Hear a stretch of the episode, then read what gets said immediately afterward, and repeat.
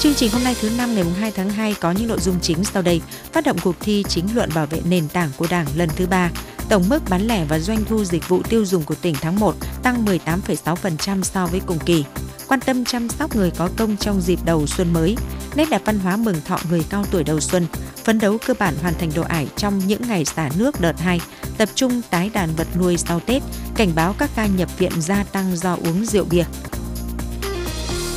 Sau đây là nội dung chi tiết. Hôm qua ngày 1 tháng 2, Học viện Chính trị Quốc gia Hồ Chí Minh phối hợp với Ban tuyên giáo Trung ương, Hội đồng lý luận Trung ương, Báo Nhân dân, Tạp chí Cộng sản, Hội Nhà báo Việt Nam tổ chức họp báo trực tuyến toàn quốc phát động cuộc thi chính luận bảo vệ nền tảng tư tưởng của Đảng, đấu tranh phản bác các quan điểm sai trái thù địch lần thứ ba năm 2023 đồng chí Nguyễn Xuân Thắng, Ủy viên Bộ Chính trị, Giám đốc Học viện Chính trị Quốc gia Hồ Chí Minh, Chủ tịch Hội đồng Lý luận Trung ương, Phó trưởng Ban chỉ đạo 35 Trung ương chủ trì cuộc họp. Tham dự tại điểm cầu Hải Dương có các ủy viên Ban Thường vụ, trưởng Ban Tuyên giáo tỉnh ủy Nguyễn Quang Phúc, Chủ tịch Ủy ban Mặt trận Tổ quốc tỉnh Nguyễn Đức Tuấn, lãnh đạo trường chính trị tỉnh, các thành viên Ban chỉ đạo 35 của tỉnh và các cơ quan báo chí của tỉnh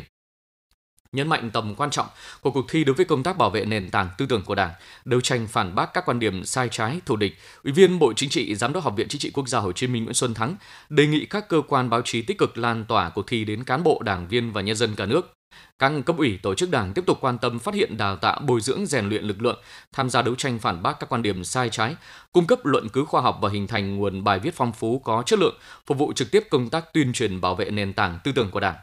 Theo thể lệ, đối tượng dự thi là người Việt Nam ở trong và ngoài nước, người nước ngoài, có bài viết chính luận phù hợp với tiêu chí của cuộc thi. Mỗi tác giả hoặc nhóm tác giả được gửi tối đa 2 tác phẩm ở các loại hình báo, tạp chí in điện tử và 3 tác phẩm ở thể loại âm thanh hình ảnh chưa công bố. Ban tổ chức bắt đầu nhận bài dự thi từ ngày phát động đến hết 31 tháng 7 và dự kiến tổ chức lễ công bố kết quả trao giải vào tháng 10 năm 2023. Sau khi kết thúc họp báo trực tuyến, trưởng ban tuyên giáo tỉnh ủy Nguyễn Quang Phúc nêu rõ, Hải Dương là địa phương tích cực hưởng ứng cuộc thi, Năm 2022, tỉnh có một tác giả đoạt giải B. Kế thừa và phát huy kết quả đã được trong cuộc thi lần thứ nhất và lần thứ hai, trưởng ban tuyên giáo tỉnh ủy đề nghị các thành viên ban chỉ đạo 35 của tỉnh, các cơ quan báo chí, trường chính trị tỉnh và ban tuyên giáo các cấp tích cực tham dự cuộc thi lần thứ ba, đồng thời đẩy mạnh tuyên truyền, đấu tranh phản bác các quan điểm sai trái, thù địch, bảo vệ nền tảng tư tưởng của Đảng. Nhân kỷ niệm 93 năm ngày thành lập Đảng Cộng sản Việt Nam mùng 3 tháng 2 1930, mùng 3 tháng 2 2023, thành phố Hải Dương tổ chức nhiều hoạt động ý nghĩa, tạo không khí vui tươi phấn khởi mừng Đảng mừng xuân. Chương trình giao lưu văn nghệ quần chúng với chủ đề Sáng mãi niềm tin theo Đảng diễn ra tại phường Hải Tân với những tiết mục ca ngợi Đảng Bắc Hồ, tình yêu quê hương đất nước, tự hào truyền thống thành đông lịch sử, thành phố Hải Dương anh hùng và những thành quả trong xây dựng đô thị văn minh. Cùng dịp này, Trung tâm Văn hóa Thông tin Thể thao thành phố phối hợp với một số phường xã và các cơ quan đơn vị tổ chức giao lưu các câu lạc bộ văn hóa văn nghệ và thi đấu thể thao thu hút đông đảo cán bộ đảng viên nhân dân tham dự. Điểm nhấn trong các hoạt động đầu xuân mới là chương trình khai hội hoa hướng dương và mở cửa vườn đón khách tham quan trải nghiệm miễn phí sẽ diễn ra vào sáng hôm nay mùng 2 tháng 2, sớm hơn dự kiến một ngày nhằm tạo không khí vui tươi phấn khởi chào mừng kỷ niệm 93 năm ngày thành lập Đảng. Tháng 1 vừa qua do trùng với thời điểm Tết Nguyên đán nên hoạt động thương mại dịch vụ trên địa bàn tỉnh diễn ra sôi động. Nhu cầu mua sắm tăng cao trong dịp Tết. Tổng mức bán lẻ và doanh thu dịch vụ tiêu dùng tháng 1 ước đạt 8.555 tỷ đồng, tăng 18,6% so với cùng kỳ năm trước. Trong đó doanh thu bán lẻ hàng hóa tháng 1 ước đạt 7.542 tỷ đồng, tăng 3,2% so với tháng trước và tăng 18,6% so với cùng kỳ năm trước. Doanh thu dịch vụ tiêu dùng xã hội tháng 1 ước đạt 1.013 tỷ đồng, giảm 8,8% so với tháng trước và tăng 18,2% so với cùng kỳ. Mặc dù nhu cầu mua sắm hàng hóa của người tiêu dùng tăng, nhưng do có sự chủ động của cơ quan quản lý nhà nước và các doanh nghiệp sản xuất cung ứng hàng hóa nên nguồn hàng cung ứng ra thị trường phong phú, đa dạng, cân đối cung cầu, nhất là nhóm hàng hóa thiết yếu được đảm bảo đáp ứng đầy đủ nhu cầu của người tiêu dùng.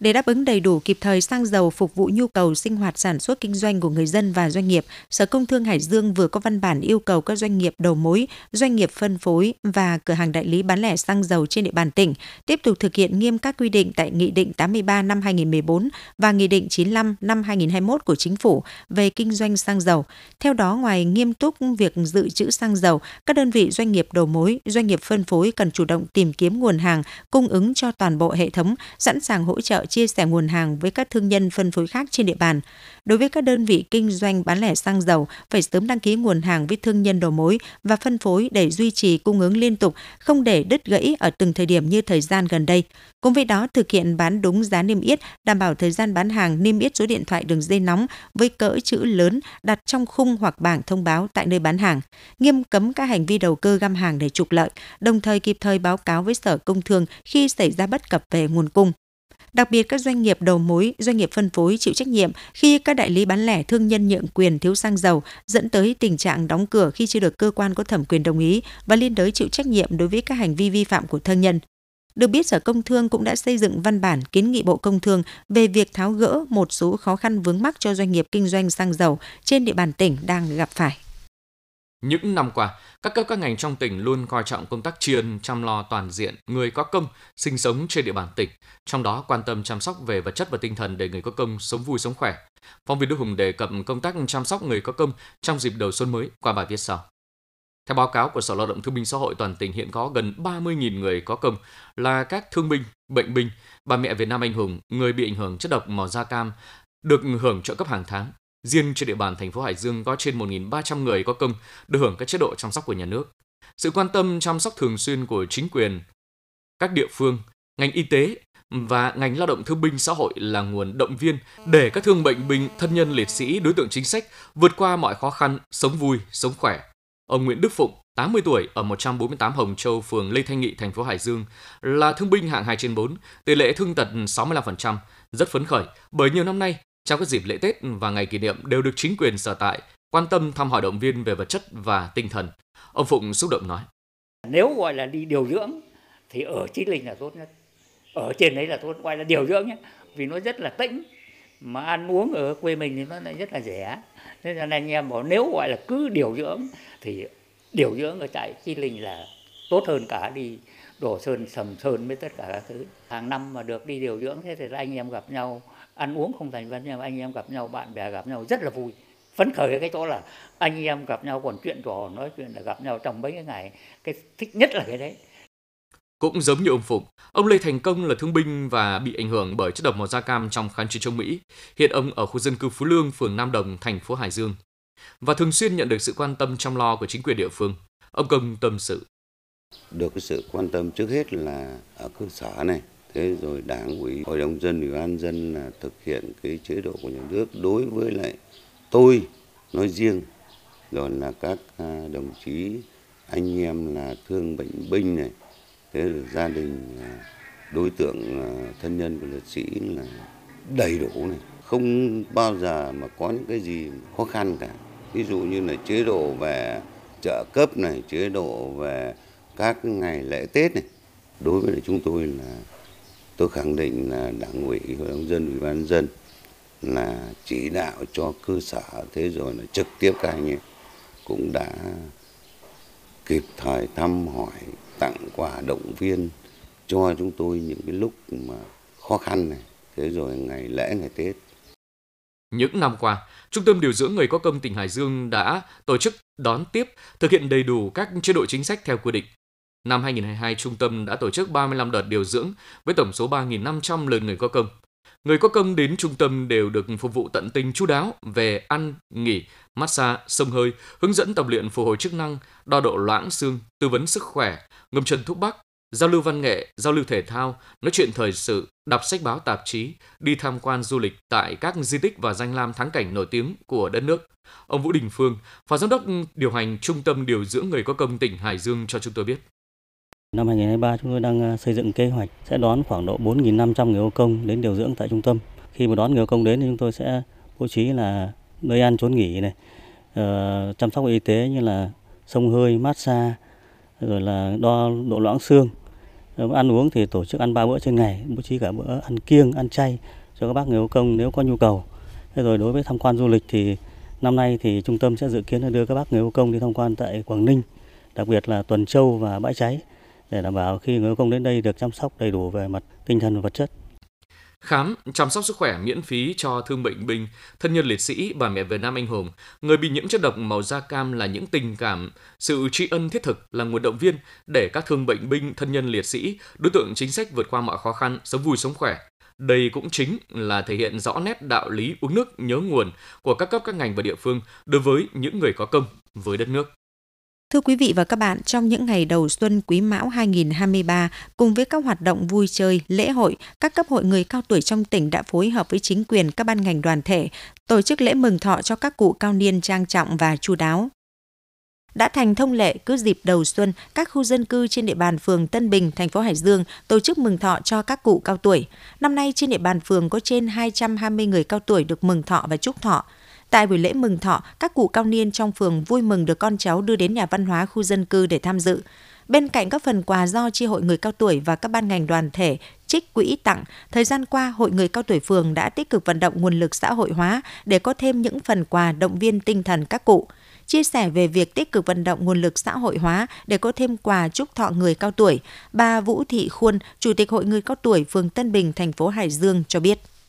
Ờ, đối với các cụ trúc thọ ngoài cái chế độ chính sách của nhà nước ở các cái độ tuổi thì đối với các ban ngành đoàn thể và đặc biệt là đối với chúng tôi cũng đã ờ, tuyên truyền vận động các cá nhân có điều kiện để như vậy là ờ, chúc mừng các cụ trong dịp này. Còn riêng đối với hội người cao tuổi thì năm nay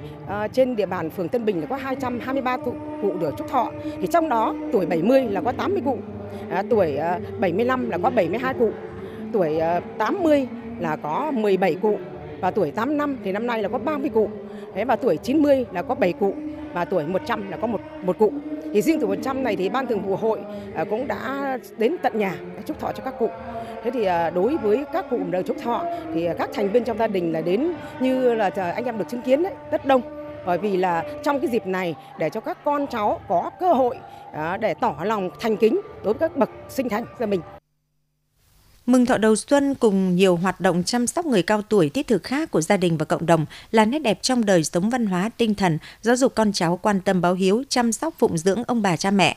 Sau 2 năm 2021 và 2022, hoạt động mừng thọ đầu xuân có phần hạn chế do dịch COVID-19. Xuân Quý Mão 2023, trong bối cảnh dịch bệnh được kiểm soát, lễ mừng thọ đầu năm được chính quyền các địa phương và người dân tổ chức một cách trang trọng ấm cúng nhưng vẫn đảm bảo văn minh tiết kiệm. Trong dịp đầu xuân 2023, toàn tỉnh có trên 36.000 người cao tuổi được chúc thọ mừng thọ. Phấn khởi cho biết về được quan tâm tổ chức mừng thọ hàng năm, ông Mạc Đức Bình, thôn An Lương, xã An Lâm, huyện Nam Sách nói. Đảng và nhà nước rất quan tâm đến người cao tuổi, đã chúc thọ từ tuổi 70 trở lên. Đây là một cái sự quan tâm đặc biệt của Đảng và nhà nước, nhất là chính quyền địa phương. Mặc dù kinh phí rất lớn như thế, nhưng mà trên vẫn quan tâm chúng tôi rất phấn khởi và sẽ thấy được vấn đề đây là phải quyết tâm để mà chấp hành mọi chủ trương chính sách của Đảng và Nhà nước để thấy rằng cái cảm ơn cái sự lãnh đạo của Đảng và Nhà nước. Cho biết về việc chỉ đạo các cấp hội người cao tuổi tổ chức mừng thọ trang trọng tiết kiệm, ông Phạm Quang Sản, Phó trưởng ban đại diện Hội người cao tuổi tỉnh Hải Dương nói. Ở tỉnh ta ấy, thì để chuẩn bị tốt cho cái việc chúc thọ mừng thọ vào xuân Quý Mão năm 2023 thì à, ngay từ đầu năm 2022 à, các cấp hội người cao tuổi đã phối hợp với lại chính quyền địa phương à, ngành lao động thương binh xã hội giả soát lập danh sách người cao tuổi à, được chúc thọ mừng thọ vào năm 2023 à, đồng thời phối hợp với lại các cấp các ngành các cơ quan liên quan chuẩn bị tốt các điều kiện để tổ chức chúc thọ mừng thọ cho người cao tuổi theo quy định. Và trong dịp Tết Nguyên đán Quý Mão 2023 vừa qua ấy, thì à, hội người cao tuổi ở các xã phường thị trấn cũng như tri hội người cao tuổi ở thôn khu dân cư đã phối hợp với chính quyền, mặt trận tổ quốc, à, các ban ngành đoàn thể và gia đình à, tổ chức tốt việc chúc thọ, mừng thọ cho người cao tuổi ở địa phương theo quy định đã tạo nên một cái không khí vui tươi, phấn khởi và là niềm khích lệ động viên rất lớn đối với người cao tuổi cũng như gia đình và nhân dân ở địa phương. Những năm qua, ngoài tổ chức tốt hoạt động mừng thọ người cao tuổi, cấp ủy chính quyền các địa phương còn tổ chức nhiều hoạt động quan tâm chăm sóc động viên người cao tuổi. Các chính sách của Đảng nhà nước dành cho người cao tuổi cũng đều được thực hiện đầy đủ kịp thời. Theo dòng chảy của thời gian, lễ mừng thọ vẫn được giữ gìn và trở thành một nét văn hóa trong mỗi dịp Tết đến xuân về. Đây cũng là việc làm nhằm khẳng định vai trò vị thế của người cao tuổi đối với gia đình và xã hội.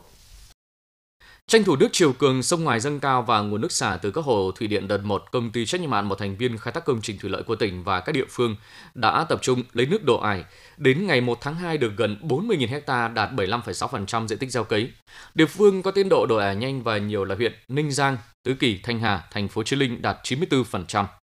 Huyện Bình Giang, Thanh Miện 84%. Thị xã Kinh Môn có diện tích đổ ải ít nhất là 26%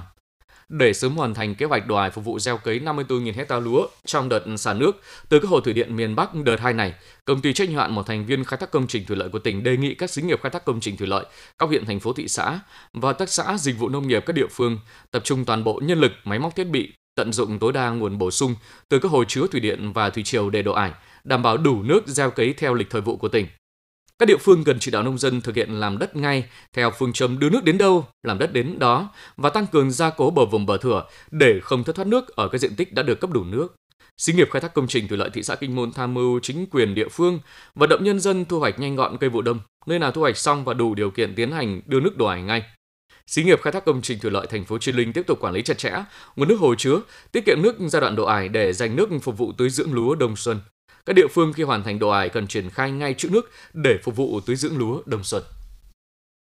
Hiện nay các xã thị trấn trên địa bàn huyện Nam Sách đang tập trung đẩy nhanh tiến độ đổ ải làm đất gieo cấy vụ xuân 2023. Theo báo cáo của Phòng Nông nghiệp và Phát triển nông thôn huyện, đến nay toàn huyện đã đổ ải được trên 62% diện tích. Nông dân đang tranh thủ nhân lực máy móc làm đất đợt 1 được 50% diện tích. Theo kế hoạch vụ chiêm xuân năm nay, huyện Nam Sách phấn đấu gieo cấy gần 4.200 ha lúa xuân với trên 60% diện tích lúa chất lượng cao. Toàn huyện có 13 xã đăng ký quy vùng cấy máy với tổng diện tích gần 245 ha. Phòng Nông nghiệp và Phát triển Nông thôn huyện đã hợp đồng với các đơn vị làm mạ khay, chủ động làm giống, đảm bảo đủ diện tích các xã đã đăng ký. Để vụ xuân giành thắng lợi toàn diện, lãnh đạo huyện Nam Sách yêu cầu ngành nông nghiệp và các xã thị trấn đôn đốc bà con nhân dân chủ động thu hoạch nhanh gọn các diện tích cây màu vụ đông trên đất lúa còn lại, tập trung huy động máy móc đẩy nhanh tiến độ làm đất, tổ chức điều tiết nước hợp lý phục vụ quá trình làm đất gieo cấy, theo dõi sát sao nền nhiệt, bảo vệ các diện tích mạ non và có phương án gieo bổ sung mạ dự phòng. Sau Tết Nguyên đán Quý Mão, các trang trại hộ chăn nuôi trên địa bàn tỉnh dục dịch tái đàn để duy trì quy mô chăn nuôi ổn định sản xuất, đảm bảo nguồn cung thực phẩm đáp ứng nhu cầu thị trường. Tuy nhiên, các hộ chăn nuôi cần có biện pháp phòng dịch bảo vệ đàn vật nuôi mới tái đàn nhằm phát triển ổn định. Phản ánh của phóng viên Hoàng Huy. Trong dịp Tết Nguyên đán Quý Mão vừa qua, một lượng lớn gia súc gia cầm được xuất bán để cung cấp cho nhu cầu của người tiêu dùng, nên tổng đàn gia súc gia cầm nên tổng đàn gia súc gia cầm trên địa bàn tỉnh giảm. Trang trại chăn nuôi của bà Nguyễn Thị Như ở thôn Nhũ Tỉnh, xã Quang Khải, huyện Tứ Kỳ đang tập trung tiêu độc khử trùng chuồng trại, đồng thời chọn giống lợn chất lượng bổ sung vào đàn lợn đã bán trước Tết Nguyên đán Quý Mão. Bà Nguyễn Thị Như, thôn Nhũ Tỉnh, xã Quang Khải, huyện Tứ Kỳ nói. Sau Tết thì ờ, chúng tôi cũng ờ, xuất bán lợn thịt xong thì chúng tôi cũng ờ, chuồng trại là phải tiêu độc khử trùng này, phun sát trùng sát khuẩn xong là phun thuốc ruồi muỗi, sau đó rồi rắc vôi bột. Còn à, về vấn đề là à, chọn giống thì chúng tôi là chọn những cái công ty lớn và những cái giống được ờ, ờ, giống ờ, tiêu chuẩn cao sau Tết là khoảng thời gian thuận lợi để các hộ chăn nuôi trên địa bàn tỉnh mua con giống tập trung tái đàn, khôi phục sản xuất. Tuy nhiên, đây cũng là thời điểm giao mùa khiến dịch bệnh trên đàn gia súc gia cầm có nguy cơ bùng phát nếu công tác phòng chống dịch bệnh tại địa phương không được chú trọng. Ông Nguyễn Hồng Thiêm, Phó Chủ tịch Ủy ban nhân dân xã Quang Khải, huyện Tứ Kỳ nói: và khuyến cáo các hộ chăn nuôi tập trung sửa chữa, cải tạo nâng cấp cái hệ thống chuồng trại để đảm bảo cái yêu cầu về chống rét tăng cường cái công tác kiểm tra giám sát dịch bệnh trên đàn gia súc gia cầm và vật nuôi. Các hộ chăn nuôi thì thực hiện đầy đủ và kịp thời cái lịch tiêm vaccine cho đàn gia súc gia cầm và tuân thủ chặt chẽ các cái quy trình vệ sinh phòng dịch theo hướng dẫn của Trung tâm Dịch vụ Nông nghiệp huyện.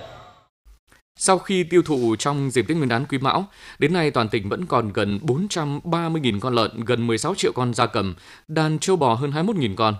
Tại thời điểm này, thời tiết rét và mưa phùn, độ ẩm cao dễ xảy ra dịch bệnh trên đàn gia súc gia cầm. Do đó, khi tái đàn, các hộ chăn nuôi cần chú trọng đến việc bảo vệ đàn vật nuôi, trong đó việc tiêu độc khử trùng, nhập giống gia súc gia cầm từ tỉnh ngoài, cần kiểm tra kỹ nguồn gốc xuất xứ, không nhập con giống không rõ nguồn gốc hay con giống ở vùng có dịch để tránh thiệt hại và ảnh hưởng tới an toàn dịch bệnh trên địa bàn.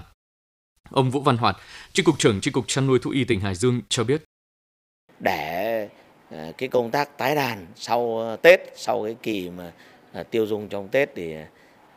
khuyến cáo là đối với người chăn nuôi các cái trang trại thì chủ động cái việc tái đàn căn cứ vào cái tình hình cái cung cầu của thị trường cũng như là cái điều kiện chăn nuôi thực tế thì tổ chức cái việc tái đàn. Thì đối với người chăn nuôi thì trước khi tái đàn nên là chuẩn bị cái vệ sinh cái chuồng trại đảm bảo về cái điều kiện vệ sinh thú y. Cái thứ hai là à, trong cái quá trình nuôi thì cái cách ly và tiêm phòng đầy đủ các cái loại vaccine đảm bảo cái công tác à, phòng chống dịch, đảm bảo duy trì phát triển cái đàn vật nuôi. Cái thứ ba là trên cơ sở cái thông tin thị trường để chúng ta có cái việc tái đàn để đáp ứng được cái nhu cầu tiêu thụ cho nó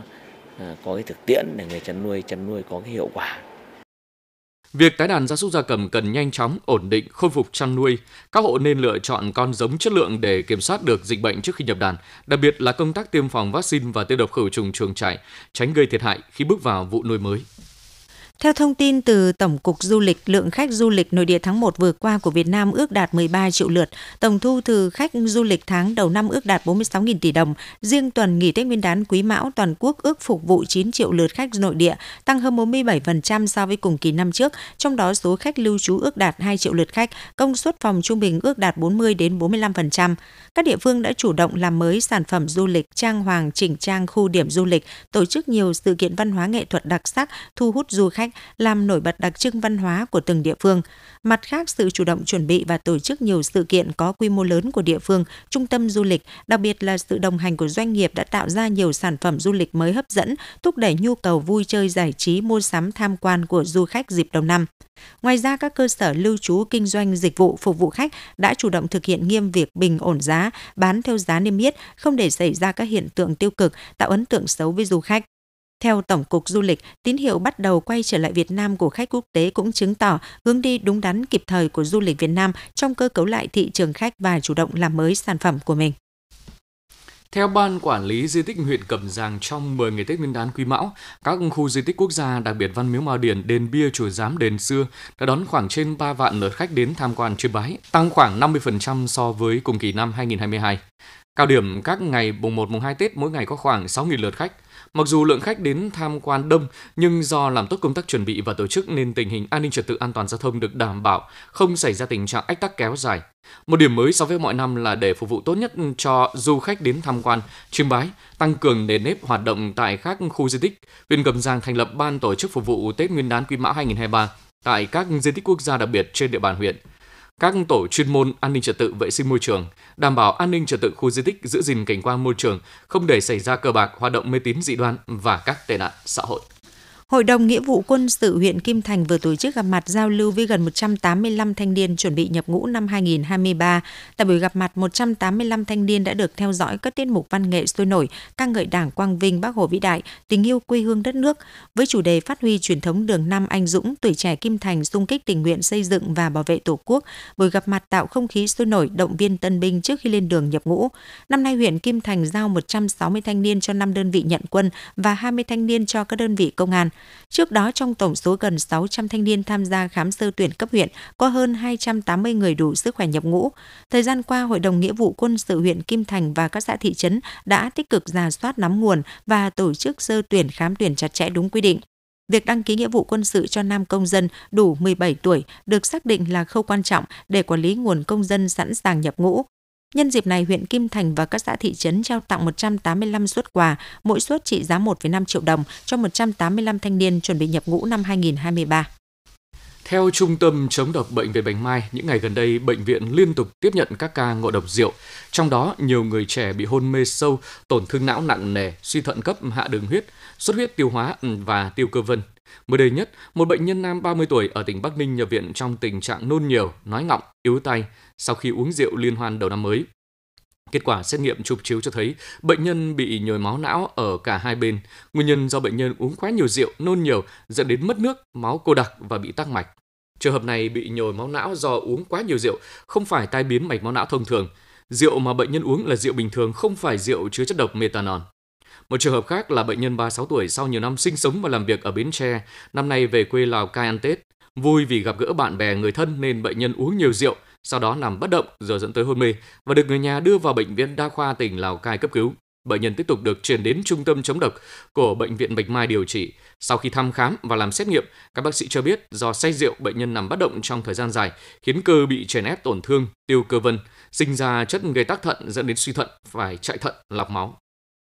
Theo các bác sĩ của bệnh viện Bạch Mai, nhiều người chủ quan nghĩ rằng uống rượu thật, rượu không bị pha trộn methanol sẽ không sao. Tuy nhiên, ngay cả với rượu thông thường nếu uống nhiều cũng có thể gây nguy hiểm đến tính mạng.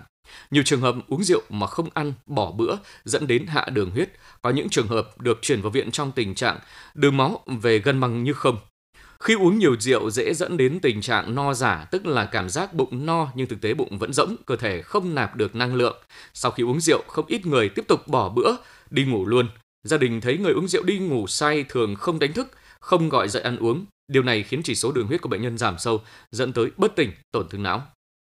Các bác sĩ cảnh báo, thời gian sau Tết Nguyên đán, số trường hợp nhập viện do rượu bia thường tăng cao. Để tránh tình trạng phải nhập viện hay gặp các biến chứng nguy hiểm nêu trên, người dân cần chủ động hạn chế sử dụng rượu bia. Trường hợp uống rượu bia nên lựa chọn các loại rõ nguồn gốc trước và sau khi uống rượu, nên ăn kèm các món có nguồn gốc từ tinh bột để tránh hạ đường huyết. Với trường hợp say rượu, nếu ngủ quên, người thân cần chủ động đánh thức cho ăn cháo loãng, uống nước trái cây để tránh bị hạ đường huyết. Nếu bệnh nhân lâu không tỉnh hoặc không thể ăn uống hay ăn vào là nôn, cần đưa ngay đến cơ sở y tế để được xử trí kịp thời.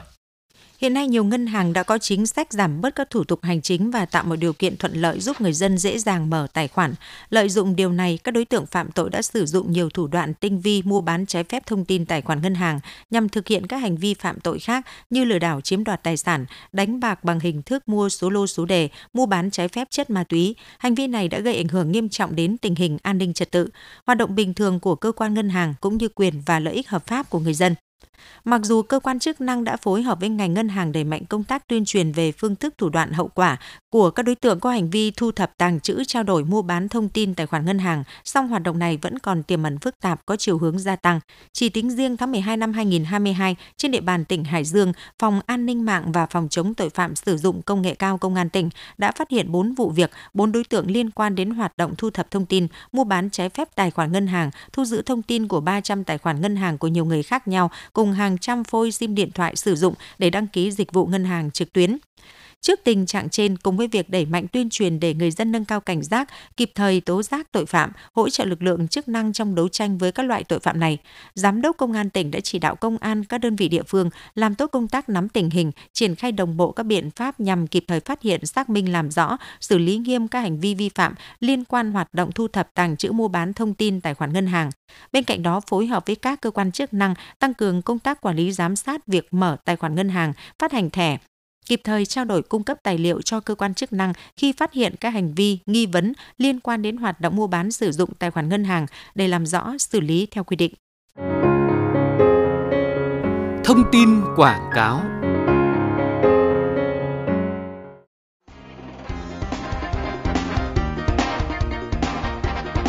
Eco BMC chuyên sản xuất các loại gạch bê tông cường độ cao, được sản xuất theo công nghệ và tiêu chuẩn châu Âu. Gạch bê tông cường độ cao của Eco BMC là lựa chọn tốt nhất cho các công trình hè phố, sân vườn, công viên vườn hoa. Với chất lượng vượt trội, chống trơn, chống rêu mốc mẫu mã đa dạng, Gạch bê tông cường độ cao Eco BMC đã được nhiều dự án công trình lớn ở Hải Dương lựa chọn sử dụng như toàn bộ vỉa hè công viên bãi đỗ xe, khu đô thị Eco River Hải Dương, hàng loạt tuyến phố trong dự án chỉnh trang đô thị của thành phố Hải Dương, các huyện Gia Lộc, Nam Sách, Gạch bê tông Eco BMC đã được khách hàng Hà Nội, Bắc Ninh, Quảng Ninh, Thanh Hóa, Nghệ An lựa chọn lát vỉa hè. Gạch bê tông cường độ cao Eco BMC cũng là lựa chọn hàng đầu của rất nhiều gia đình để tạo dựng vẻ đẹp bền vững cho mỗi ngôi nhà. Nhà máy sản xuất gạch bê tông cường độ cao Eco BMC số 33 phố Cống Câu, phường Hải Tân, thành phố Hải Dương, tỉnh Hải Dương, điện thoại 0888 363396. Eco BMC, niềm tin trọn vẹn, giá trị vững bền.